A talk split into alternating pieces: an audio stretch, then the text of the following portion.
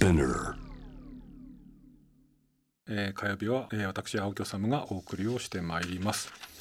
えー前の法務大臣が逮捕されるっていう、まあ、憲政史上初の事態が起きたのは、まあ、先週の木曜日18日のことになります。えー前の法務大臣で衆議院衆議院議員の河井克行容疑者と、えー妻で参議院議員の安里容疑者が公職選挙法違反、えーまあ、地元の政界などに相当幅広くその現金をばらまいたという、まあ、買収の疑いで逮捕されたんですね、えーこれも先ほど申し上げましたけれども、まあ、前法務大臣の逮捕っていうだけでもまあ異常事態なんですけれども衆参両院の現職議員が逮捕されるっていうのもこれ初めてということで、まあ、とてつもないご事件なんですけれども今夜は、えーこの方と一緒に、この事件について考えていきたいと思います、えー元東京地検特捜部検事の郷原信夫さんです、えーこんばんは郷原さんこんばんは。よろしくお願いしよますろしくお願いします。えー、とこれあのリスナーの方からですね郷原さんに聞きたいことということで、えーいろんなメール来てるのでちょっと2通ほど紹介させてくださいね、はい。はい。えーまずラジオネームリバティさんですねいつも聞いてくださっている方ですありがとうございます、えー、郷原さんよろしくお願いしますこの事件法外な政治資金を提供した自民党や実質的な責任者である官邸側の安倍首相や菅官房長官まで検察捜査は入るのでしょうか、えー捜査が入るようにするために我々市民がどうすればいいのでしょうかっていうのも来てますしもう一方ラジオネームはやぶささんです、えー1億5000万円の使い道に関しては安倍総理が国民にきちんと説明するべきだし自民党の責任も問われると思うのですが問題の対象が2人の容疑者以外に広がっていく可能性はあるのでしょうかとこうこういうメールが来てるんですね小原さん。はい。これ多分相当多くの方がこう感じている疑問というかだと思うんですけれどもまずそのあたりからちょっとお話ししましょうか。はい。はい、あの、これまでの検察捜査の、や、あの、方向性っていうことから考えると、うん私は、この1億5000万円の、えーまあ、自民党本部からの、あの、金の流れについて、うん。これから検察の捜査の対象になっていく可能性は十分にあると思います。で、まあ、そうなると、その説明責任の問題を超えて、うん。本当にギリギリ刑事事件で、えー摘発の対象になる可能性すら、えーあるんじゃないかっていう非常に重大なうん。案件なんじゃないかと私は思ってます。これあの郷原さんこれまでも指摘されてますし僕もそう認識してるんですけれども、はい。これその今回の事件っていうのはですね去年7月ですね参議院選挙、まあ、これは安里容疑者議員が、えー立候補してえー当選した参議院選挙をめぐって、まあそのまあ、事実上のその選挙戦の責任者陣営の責任者を河井克行前法務大臣が務めて、はい。で去年の3月下旬から8月上旬ぐらいにかけて、まあ、これ、ここでその見解が分かれるんだけれども、票の取りまとめを依頼したかどうかっていうところが焦点なんですけれども、はい。いずれにしてもどうも自民党議員とか後援幹部らに91人にはい。2400万ぐらい配ったんじゃないかと。はい言われてるわけですけれども、はいこの行為がまあもちろん票の取りまとめを依頼したとすれば、その公職選挙法が禁ずる買収になるわけですけれども、この原資、2400万円の原資が仮にその自民党本部から言った1億5000万だとすると、この1億5000万を渡したあ自民党のこう認識次第では、これも法的責任が生じるわけですよね。その票の取りまとめっていうところの問題では私はないと思うんですね。うんうん。票の取りまとめっていうともっとその選挙期間とか、はい。そこに近いところで具体的に票誰かに働きかけて票投票してもらうとかいうような話なんですけど、うん。それはあの今回のケースはあの選挙よりも3ヶ月の前ぐらいが中心ですし、はい。そういうことじゃなくてもっとこう、えー幅広く支持を拡大するという趣旨の、えーお金だったんだろうと思うんですね、はいあの広範囲にばらまかれたのは。うん。でそれは従来であれば選挙違反としての摘発の対象にはなかなかならなかっった行為なんですね。これはあれですよね、いわゆる地盤培養行為ってどうも言うらしいんですけど、そうなんです。政治活動する中で、こうやってる行為だと。うん政治活動に関するお金のやり取りだという弁解が出てくるから、うんまあやめとけと。うんいうことになって、これまでは、まあ、大体こう、抑制的に運用してきたんですよ、この部分は。うんでだだとすると、その今回のその自民党本部からのお金がどうなるかっていうことにも影響してくるんですね。票の取りまとめのお金の資金を供与しただろうって言われたら、多分それは、えー自民党本部側はそんなに意識はないって言いますよ。うんしかし、本当にこう抽象的なですね支持拡大のために、うん政治家から政治家にお金を渡すということであれば、うんまあ言ってみれば、自民党本部側のしあの選挙選挙資金の提供の趣旨そのものじゃないですうか。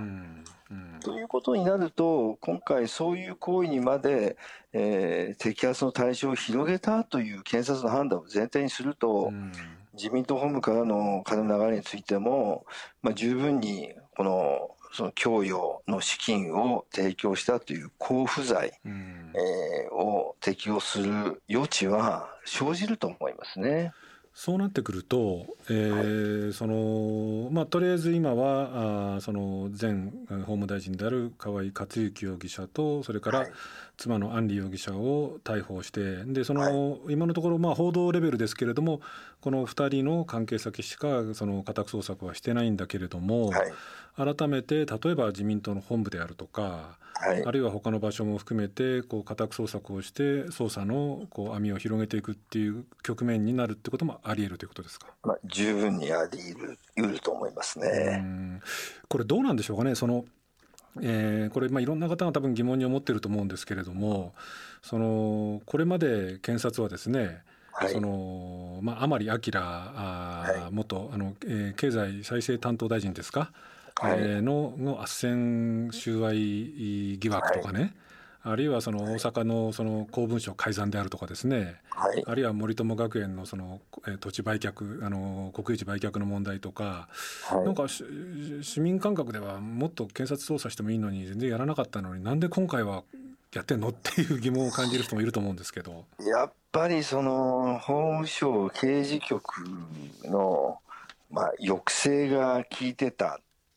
という感じがしますよね、これまでは。それそれはあれですか？例の,、えー。あの黒川検事長がこう結構存在してたからっていうこういうこそうでとですすね、その具体的にどこまでその黒川氏が関わったかはわからないけどかも、今回のケースについてみれば、やはりですね、従来の法務省刑事局的な考え方からすると、なかなか難しいですよね、こういう、えー選挙との関係がかなりこう遠い事件で公選法の罰則を適用するというのは、うんこれやっぱ刑事局が止めてますよ、普通は。とつまりあれころが、うん。止まらないっていうのは、うん。やっぱりちょっと今までとは、あの法務省と検察の関係がうん。変わってると。うん。いうことが言えると思うんですね。それがやっぱり黒川氏の存在なのか、まあ、もう一つ大きな要因は今、あの法務大臣とかの事務次官がもうちょっとかなりむちゃくちゃな状態になってて、法務省全体が検察に対して、えー歯止めが効いてないということなのか、そこはよくわからないんですが、これ今その小原さんがおっしゃったのは要するに先ほどね小原さんおっしゃったようにその地盤培養行為だとはいいうことで、まあそのその立件しないったことがいいかどうかは別としてこれまで検察は抑制的にやってきたのに今回ははい抑制的じゃない、まあ官僚組織ですから前例を超えるようなことをするんだからよほどのこう判断があるんだろうと。とそうそれをやってるっていうのはやっぱりかなり検察としてもこう思い切ったことをやってるという印象だとこういうことですね。まあ、そういう印象を持ちますね。うんこれあれですかあの小原さんはあの黒川あ博夢前東京高検検事長とはい。任官同期ですよね。はい。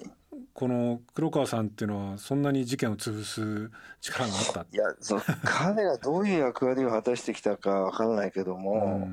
やっぱりあの、この事件っていうのはやっぱりその、えーそういう法務省がいろんなあの歯止めになってきたことの反作用っていう感じはしますよね。うんそれが彼がいなくなった直後だったので余計にそう思いますようね。んこれはあれですか？つまり一つはだからまあ黒川さんがどこまでそういう役割を果たしたか別としても、まあ、政界と非常にそのパイプを持つ黒川さんが一つはいなくなったということとかつその、ね、こう黒川さんの定年延長問題で法務省もなんか法務大臣もこうなんかこう力をある種失っているっていう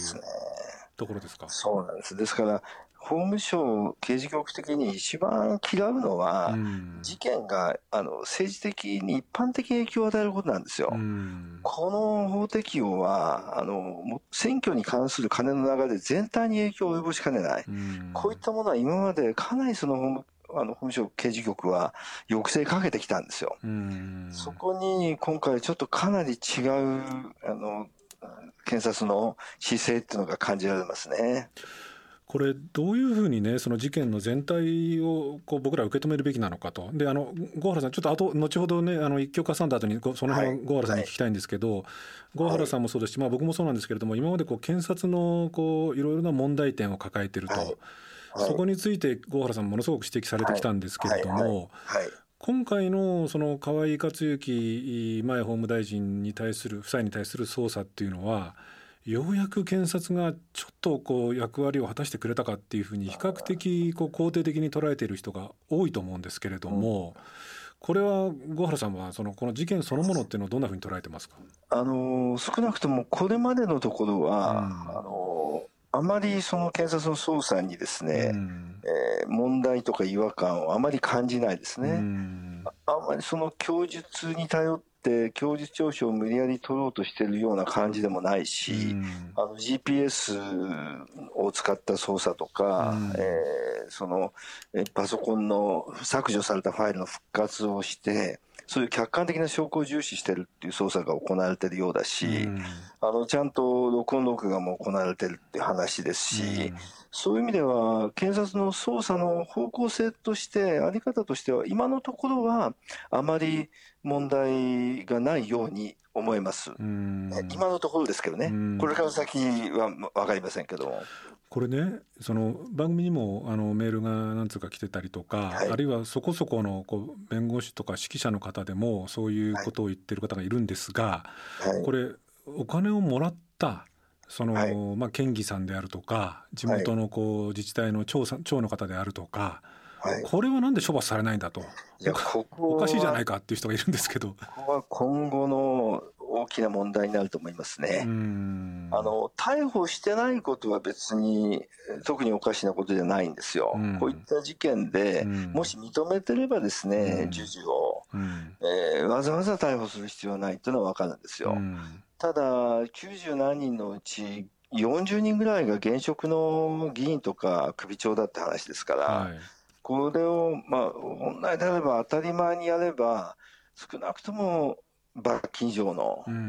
処罰は免れないと思うんですね。うんそうすると公民権停止になるんで、もうみんな次々と失職するわけですよ。そうですね。それを覚悟してるのか、うんもしそれをその起訴しないで起訴ようにしてしまうような、まあ、まあ約束はしてないと思いますけど、そんなことをやると、今度はその河合夫妻の事件に影響してきますよね。ですから、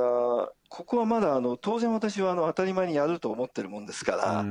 えー、処罰すべきものは処罰するという対応だろうと思ってるんで、特に問題ないと思いますけども、なんか、もしここでいい加減なことをやってしまうと、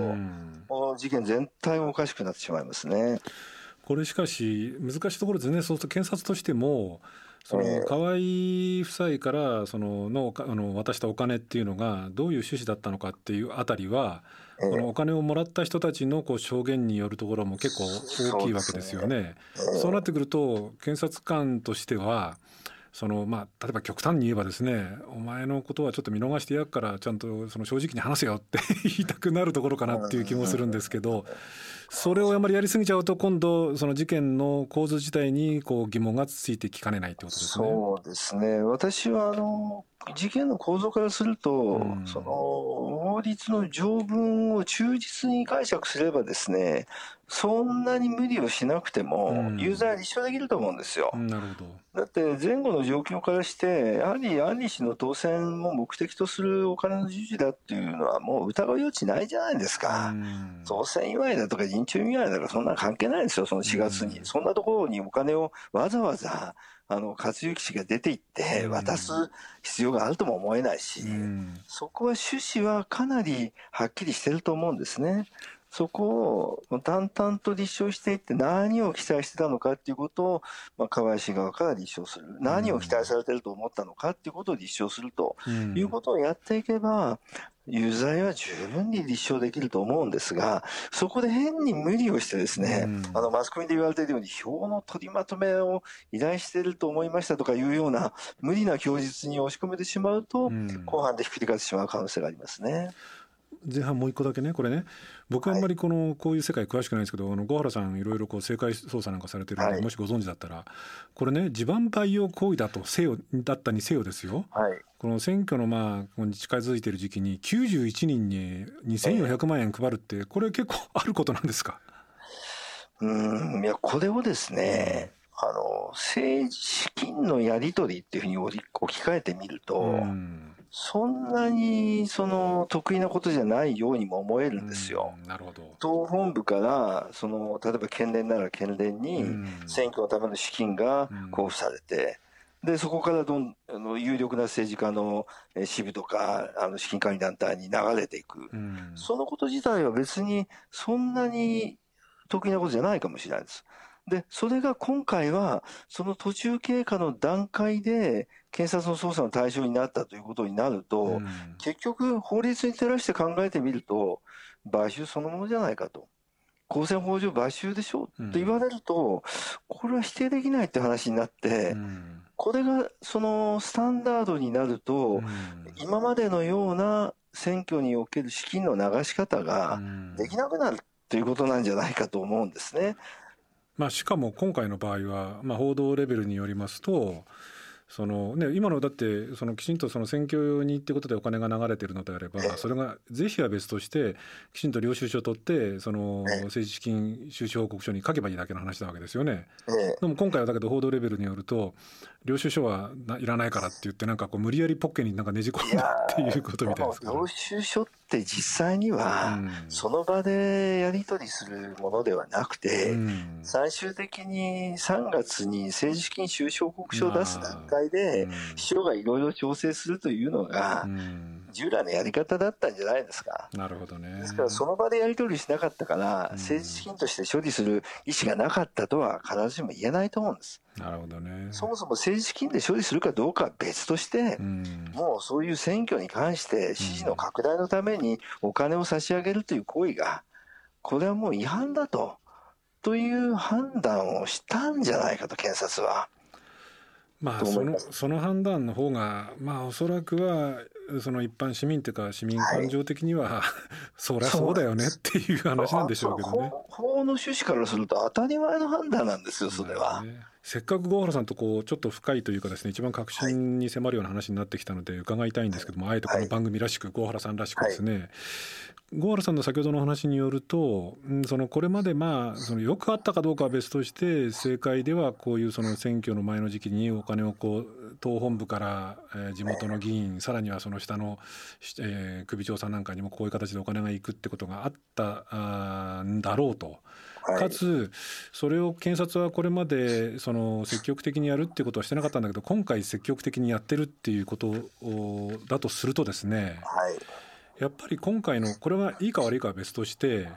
政権とそれからまあまあだから政治権力と検察権力っていう言い方したが適当かどうか別としてのある種のこうガチンコのぶつかり合いっていうことがその正確っていうかまあそういう表現の方が事実に近いのかなって気がするんですけれどもどうですか？そうですね。うん。まあ、そういう意味では、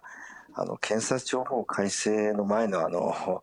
定年延長の問題の時は、うん。あの、私が非常に懸念してたのは、検察のその、独善的な権力行使が、はい。丸ごと政権に取り込まれるんじゃないかと、うんこれ最悪のパターンになるということを懸念してたんですね。うんところが、それをやり損なってしまったために、うん権力と権力がぶつかり合う構造に、ひょっとしたらなってるのかもしれない。これはまあ意図せざる形でですね、検察の捜査の刀が、まあ、かなりその政治権力、もう安倍一強と言われる、この今の体制の方に向きつつあるんだとすると、うん、まあ、あの、健全な形だとは思えないんですよね、これが。うん、でも、まあ、こういう状況をどうにかしていくためには、こういう形に期待するしかないのかなというふうに思ってしまいますよね。そこら辺、ゴーラさんのおっしゃってるのはすごいディープな話なんですけど、ちょっとあの、えー、ぜひもうちょっと突っ込んで伺いたいんですけれども、ゴーラさんがずっとこう批判をされてきた、もともとね、あの古巣の検察庁、検察なわけですけれども、はいやっぱりそのいわゆるこう人質司法であるとかね、はい、密室での取り調べであるとか、まあ、数々の冤罪であるとか、今の検察っていうのはいろんな問題点抱えててこれ本来は政治がタブー視せずにそのきちんと人事も含めて、大いに議論をして改善すべきは改善すべきだったっていうことですよね。そうなんです。本来はそうであるべきなんですけど、うん、そういうことは全くやってこなかった。うん、検察は、まあ、まさに自己完結的に葬式の中で何でも決められるという構造が温存されて、それが丸ごと結果的に政権に有利な方向に働いてきたんですね、これが。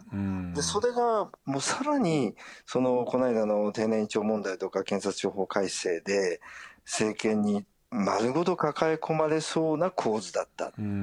いう状況なんですね。ですから、本来は根本的なその検察の問題を正さないといけないんですけども、これがその政治権力とそのまま結びついてしまうというのが私は最悪だと思ってたんで、今はちょっとそこにかなり大きな、あの、予想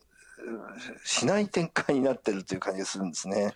これはつまり問題だらけの、まあ、ある種一強政権のやり方と、はい、から一方の検察っていうのもいろんな形で問題を抱えてて問題だらけなんだけれども、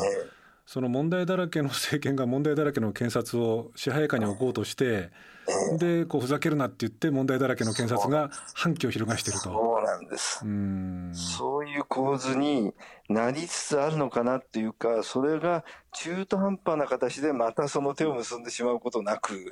ちゃんと貫徹してもらいたいと、と私は思いますね。これあの改めてねあのカルロス・ゴーン、えー、さん日産自動車の前、えー、会長ですね。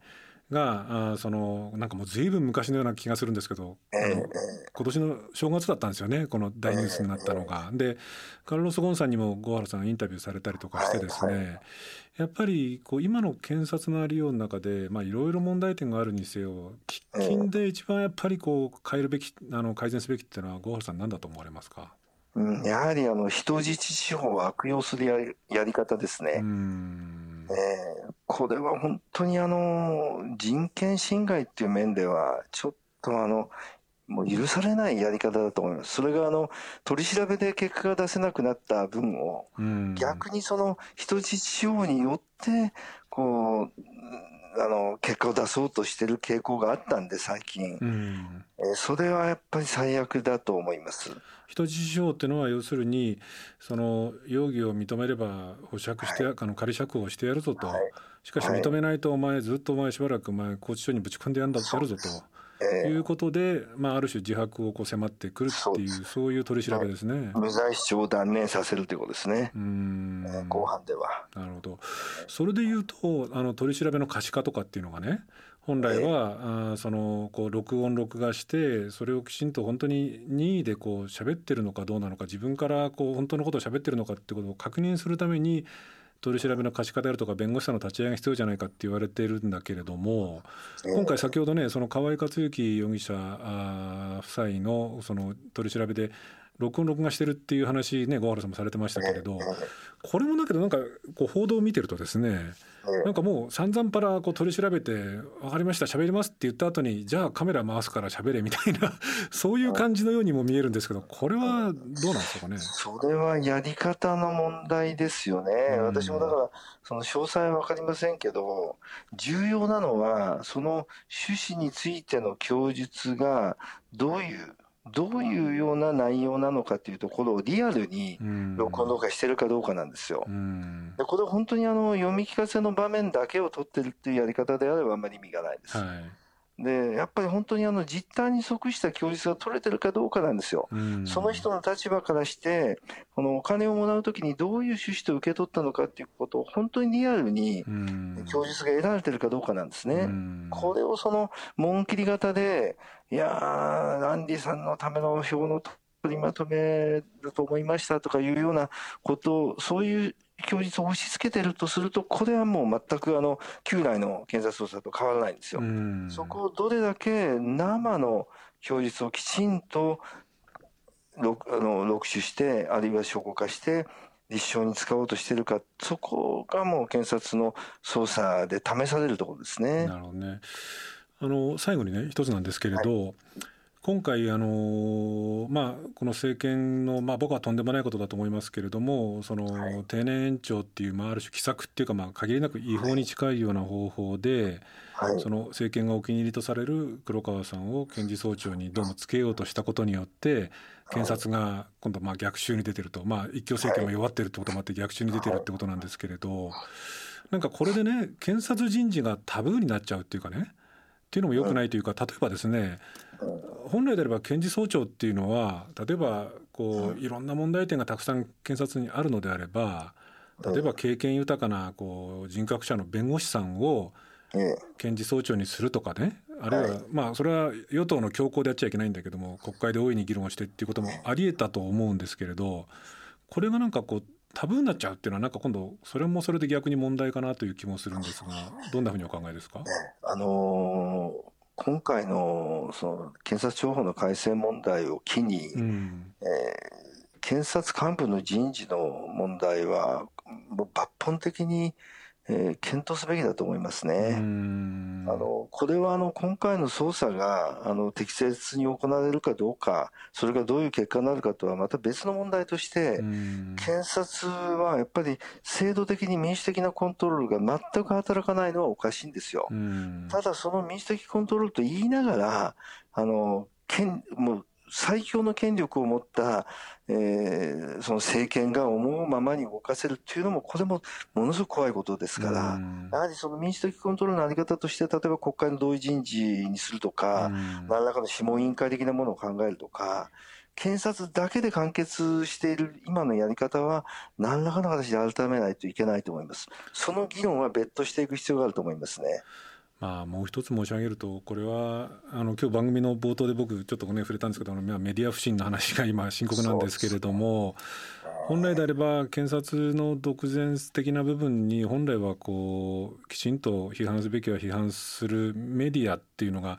なかなかこう検察を批判しないと。ですねそこはもう本当に根本的な問題ですね。そこがきちんと機能してれば、検察の独善、検察の暴走っていうのはそんなに極端な形にならないはずなんですね。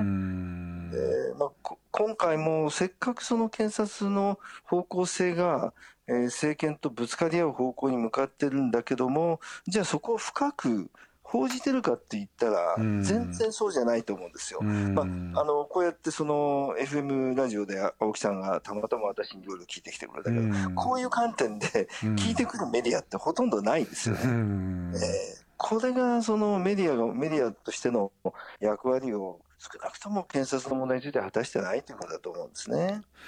まあでもいずれにせよ冒頭の話に戻りますけど当面はその検察捜査のこう、まあ、もちろん監視もしなくちゃいけないんですけれども、はい今回の事件に関して言うと自民党本部などにこう捜査が伸びていくかどうかっていうところですね。はい。わかりました。あそろそろお時間です。あのゴロさん、ありがとうございました。ありがとうございました。ありがとうございました。えー、今夜のアップクロースは、えー、元東京地検特捜部検事の郷原信夫さん、うん、ですね弁護士をお招きをして、えー、まあ河井克行前法務大臣ですね。と妻の安里参議院議員が、まあ、公職選挙法違反容疑で逮捕されたという事件を取り上げて、まあ、本当に印象的だったなと思ったのは、まあ、その政権にはもちろん今回の,、うん、そのまあ、河井前法務大臣のに1億5,000万渡した件もあるいはそのお気に入りの検事長を検事総長につけようとした件も検察庁法改正案あと後付けで合法化しようとした件も大問題問題だらけなんだけれどもまあ一方で検察の側にも、えー、やっぱりいろんな問題点があってそれは本来きちんと政治がこう改善しなくちゃいけなかったのにそれをやらないで、えー、まあ問題だらけの検察をそのまんま支配下に置こうとしたと。ところがそれがうまくいかずに今度検察が逆襲に出てるという構図だとつまり問題だらけの政権政治権力と問題だらけの検察権力が、まあ、ガチンコでぶつかっているという、まあ、思わぬ展開になっているという小原さんのお話が僕も非常に、えー、印象的でした。あの確かにそう聞くとこうなんて言うんでしょうかねまあ悪と悪が戦ってるみたいな そういうことにもなるんでしょうけれど僕はここから一つなんかすごく肯定的な面っていうのを取り出すべきだと思うんですね。つまりどういうことかっていうとえー、僕番組で申し上げたことありますかね？その権力っていうのは、まあ、例えば政治権力だろうがその検察権力だろうが、まあ、いろんなその大小さまざまな権力があるんですけれどもやっぱり権力っていうのはやっぱりこう腐敗しやすい。かつ絶対的権力は絶対的に腐敗しやすい。いろんな問題点が起きやすいので一箇所にあまり過度に権力を集中させずにいろんなところにこう分散させておいてそれが相互にこう緊張関係保ったり監視したりとかっていうことが大切なんだよということなんだと思うんですね。そう考えると政治権力っっていうものと検察権力っていうものが今回こういう形でこうぶつかり合うっていうのは結果として、えー、いろんな問題点相互の問題点双方の問題点ってものが明らかになるわけですよね。なので、まあ、実際にねいろんなことが明らかになってきてますよね。あその選挙の前にこんなに政治家って金ばらまいてたのとかですねあるいはそのこう前法務大臣っていう人間がこんな人だったのっていうような政権側の問題点も明らかになりましたし今度逆に、えー、検察内部のまあその前の検事長の掛け麻雀問題だったりとかですね検察内部の司法一つ司法の問題であるとか今日ね小原さんお話しくださいましたけれどもそういう問題点も明らかになってきた結果として我々市民にたくさんのこう問題点だったりとか事実が分かってくるっていう意味で言うと権力は分散していて相互にこう緊張関係を保つっていうことが民主主義の基本なんだよ大切なところなんだよっていうような肯定的な面も捉えたいなというふうに今日お話を伺いながら思いました。また来週です。